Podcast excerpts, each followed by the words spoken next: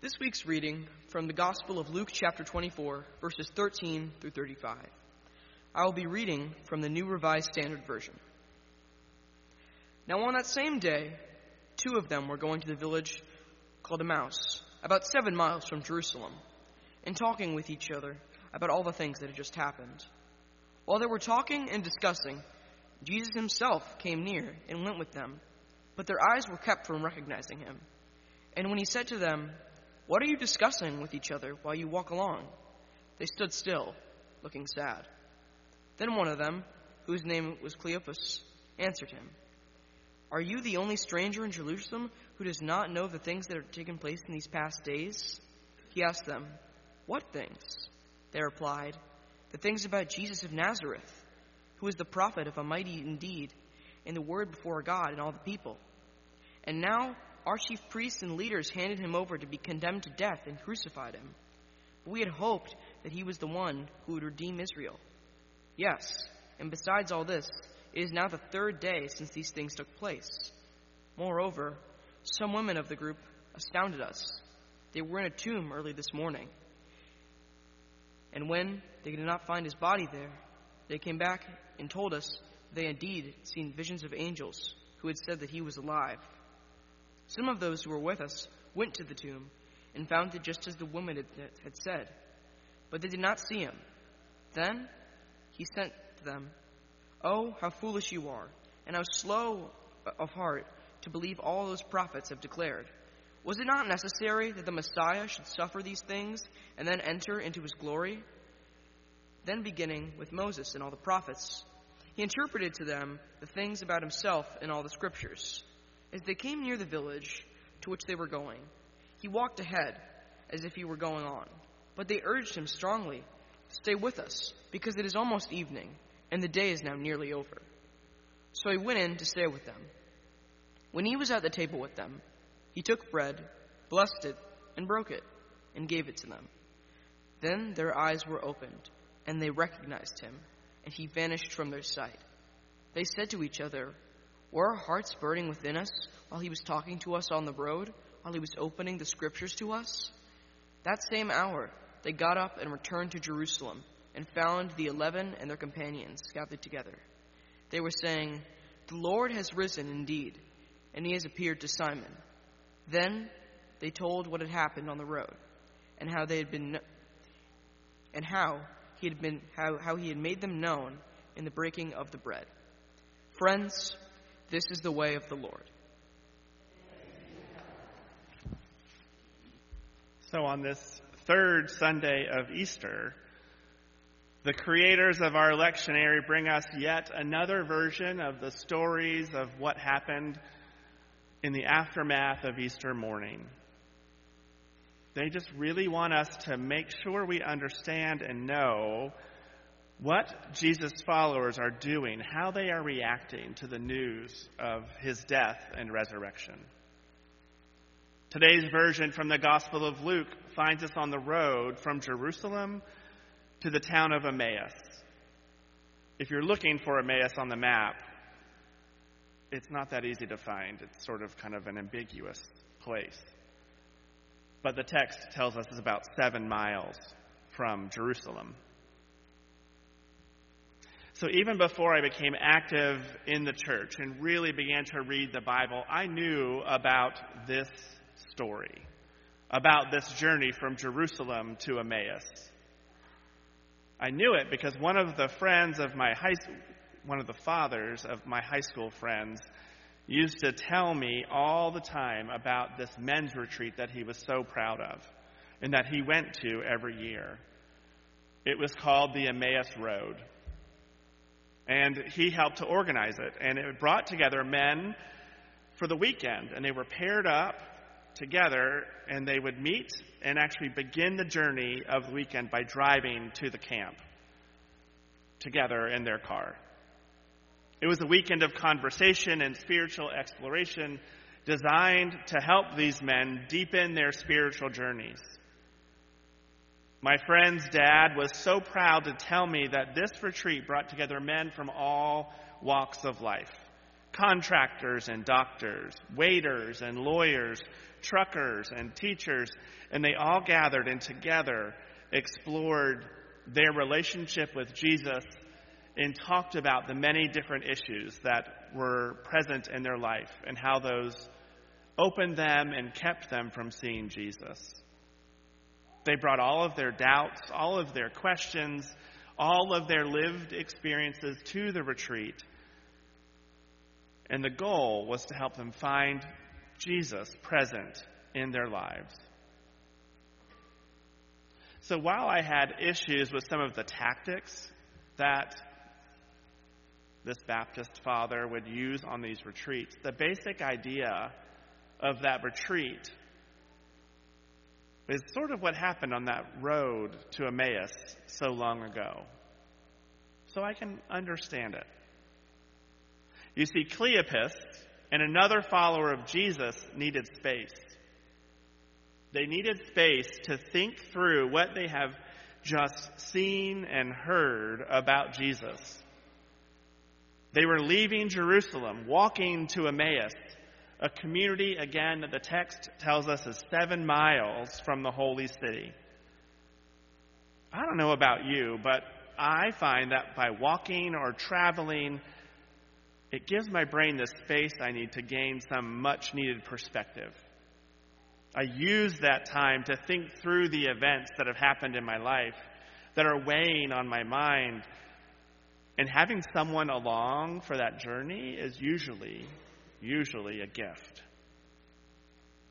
So there are Cleopas and his friend using this long walk from Jerusalem to Emmaus to process their own confusion following the death of the one in whom they had placed their hopes and dreams.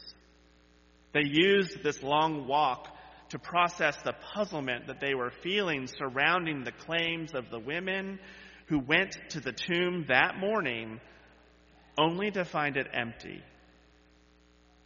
They needed that walk. Some followers heard that news that the tomb was empty and it lifted their hearts and lit them up with hope. They believed that Jesus was raised right from the start. But for many others, like Cleopas and his friend, they needed that walk. They needed to think it through. They needed to try and understand it. Can you all relate to that? I feel like I would be one of those that needed the walk. They needed to worry about the details of these stories in their hearts because the amazing grace of this new reality, of that empty tomb, had not quite settled in their souls yet. They needed to create space for that to seep in and take hold. So there they are, out there on the road from Jerusalem to Emmaus, discussing everything, holding up everything that they knew and had heard and seen and looking at it from every angle possible, trying to make sense of it, trying to make sense of what the empty tomb meant, trying to make sense of the fact that their teacher, their prophet, their Messiah had died, and now his tomb was empty. As they're doing that work together, as they're talking about it, a stranger begins to shadow their journey. You know, walk just close to the edge of their conversation. Close enough to hear what they were talking about, but not too close so that they would actually stop talking because they might worry about who's overhearing the conversation.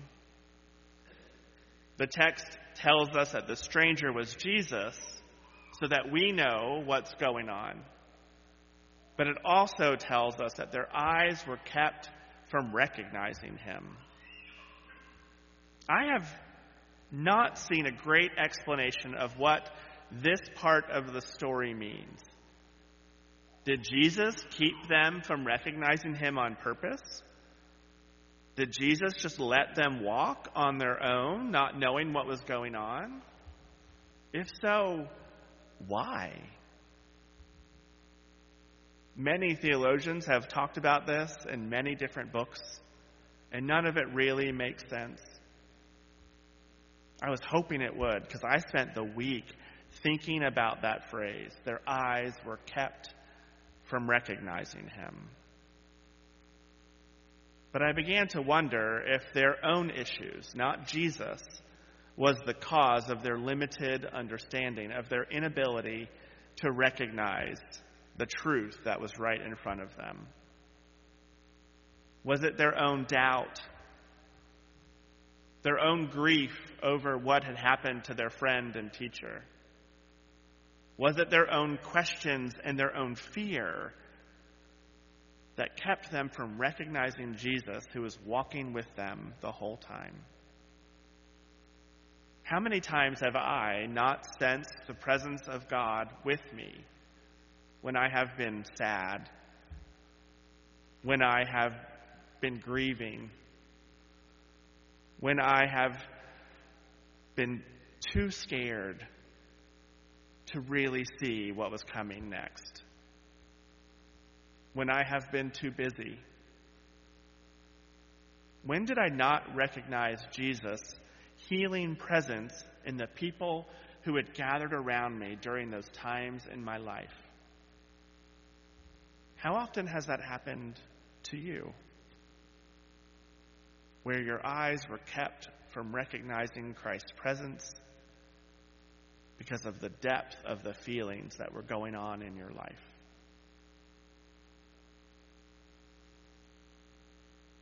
So there they are walking, not recognizing the truth that lingers at their side.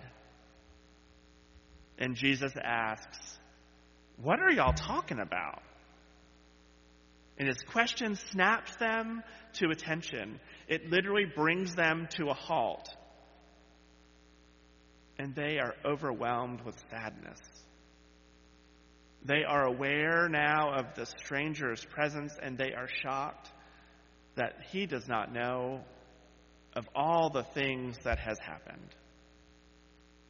Astonished that this man has not heard about the events in Jerusalem, they resume their walk, now as a trio, and the disciples recount the story of Jesus all that he had done, everything that had happened to him, to this stranger in their midst. And as they end the, near the end of the story with the news that Jesus' tomb was empty and that the angels had told them that Jesus was alive once again, Jesus finally interrupts them. And I'm paraphrasing here, but Jesus basically says, Hello? Are you not paying attention? What is it going to take for you to understand all that Jesus taught and how it underlined what the prophets have already said? And then this stranger, who we know to be Jesus, schools these disciples on what they should already know. Luke does not point out the specific passages that Jesus used to help these disciples understand the bigger point of his life death and resurrection. Because the truth of the matter is, there's too many different examples throughout Scripture that would capture the point. On this topic, one biblical scholar says the pattern of life emerging from death is, in fact, a fundamental pattern of the entire biblical narrative. When you read through the Old Testament, you'll see again and again and again life emerging from the clutches of death. These disciples, these followers of Jesus, have walked with this stranger for quite a few miles at this point, and they still do not recognize Jesus.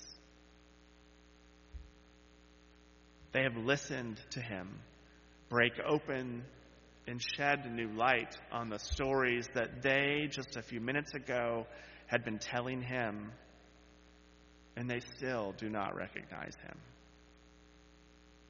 But evening, the text tells us, is approaching. And these men have an intrinsic understanding of hospitality, and their eagerness to keep talking, to keep trying to understand, leads them to invite this stranger to stay with them, to come and enjoy a meal after a long journey so that he will continue to be safe. It is at this point during this meal that they share that they begin to truly recognize Jesus. After he takes bread, breaks it, blesses it, and shares it with them, their eyes are opened. Meals in the Gospel of Luke are a hallmark of how Jesus interacts. And, and a biblical scholar concludes that this account follows the same pattern. These meals that happen all throughout Luke, including and culminating in this one, evoke the longed for gathering of Israel and express the inclusive spirit of Jesus' own mission. The full revelation of who Jesus is and what his death and resurrection mean come at the meal. Jesus' words and gestures are the same as at the feeding of the 5,000. They are the same, and they are reminiscent of the final Passover meal that had just taken place a few days ago. Each of those times and throughout the story of Scripture, Jesus takes bread, he breaks it, he blesses it and gives it to them. I think it's important to notice that recognition of Jesus did not come and did not happen because of the teaching on the journey. It wasn't the words of Jesus that helped them to recognize him. They didn't recognize him because of a miracle. He didn't heal their wounds. He didn't raise someone from the dead. He didn't heal an illness. They weren't blind and now suddenly could see. It wasn't Jesus' radiant smile and winning personality. It was a small, familiar thing. It was the breaking of bread, blessing it, and sharing it with them. It was the small, familiar things that helped them to recognize the truth that journeyed with them from Jerusalem to Emmaus. These disciples heard the stories of the empty tomb and the encounter with the angels who said Jesus was alive. They walked with Jesus and listened to him once again teach them about God's designs for relationship with creation but they could not recognize the good news of the resurrection present in their lives by themselves. They needed someone else to help them experience it. They needed the small, familiar thing that grounded it in their experience of living. One biblical scholar notes that the good news of the resurrection makes no difference until it comes into our everyday lives. Writing, Easter is no genuine celebration unless it touches the private wounds and the tragedies that are near at hand. Easter is not truly good news until it gets really personal, until it gets down to the local issues. When all is said and done, this is a story about how the truth of Easter belongs not on the front page of the newspaper with the top stories of the world, but also belongs on the back page, nestled among the good news stories, nestled among the items of neighborhood concern. This is a story of how the cosmic truth of Christ's resurrection comes home to a local issue, to a local experience, to a personal, lived connection. And it is experienced in the familiar things of everyday life. One of my preaching professors expresses it this way When you are crawling your way through the pit of despair, Jesus may show up as a friend who gets down on her knees and quietly crawls with you. When you are walking through the valley of the shadow of death, Jesus may show up as a man at the bank who takes your hands and leads you through the awful red tape of wills, insurance claims, and safety deposit boxes. When you are new in town, dreading the first day of middle school, Jesus may show up as the boy whose locker is right next to yours, who says, Hey, want to join me and eat lunch together? My friend's dad was so proud of his Emmaus Road retreat that helped so many men experience the presence of Christ in their lives. And I say, good for him. That is amazing. But, my friends, my hope as we go forth this day is that you remember that you bear the good news of Easter in your every action that you are the ones who might get down on your hands and knees and crawl with your friend in their despair. That you are the ones who might greet your friends and family and neighbors who are grieving and need help figuring out how to navigate the path ahead. You are the stranger on the journey whose small familiar actions break open the good news of the resurrection in people's lives. There are so many people whose eyes are kept from seeing Christ in their lives today, whose realities of living we might not fully understand. But given that, how do you treat the homeless? How do you greet the stranger? How do you comfort the grieving or brighten the day of someone experiencing despair? How do you come alongside your neighbors, friends, and family members in the everyday moments of life so that they experience the presence of the living, living Christ at work in their lives? Christ is risen. Hallelujah. Christ is risen. Let's be about the work of sharing this good news in grand, amazing ways, but more importantly, in the small, simple things that help everyone to experience Christ in their lives. Amen.